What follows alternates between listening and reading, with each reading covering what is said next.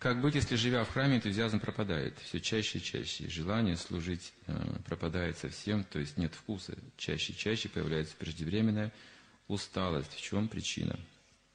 Рутина называется это. Это не усталость, рутина, скука.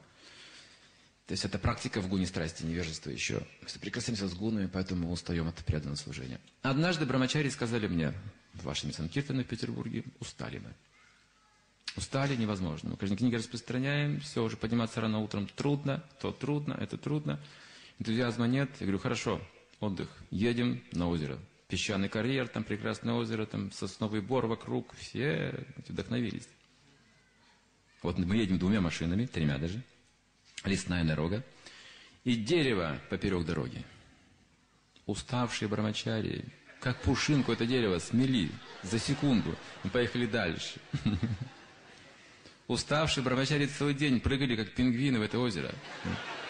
Я попрыгал с ними, через полчаса лежал в кустах уже все. Они целый день прыгали, играли в слона. Знаете, что такое слон? Напрыгивает такая гора на двух человек, они их потом носят еще.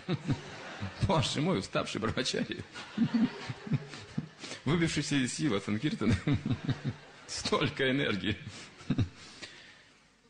Пройдите эксперимент вашими. На уставших бармачарев высыпьте 100 тысяч долларов сверху.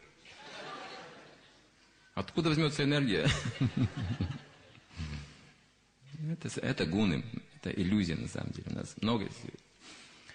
И для этого необходимо общаться с людьми, которые имеют вкус. То, что мы делаем. Иногда мы устаем, приезжаем на фестиваль, здесь мы заряжаем батареи свои. Видим святую Дхаму, заряжаем батареи. Как только мы видим людей, которые имеют вкус к воспеванию, у нас сразу появляется дополнительная энергия, большой энтузиазм, силы какие-то появляются. Вдруг мы чувствуем, что горы сдвинуть можем вообще. Вот нам нужен такой контакт, общение с преданными. Поддерживайте его. Время, от времени регулярно нужно общаться с такими людьми.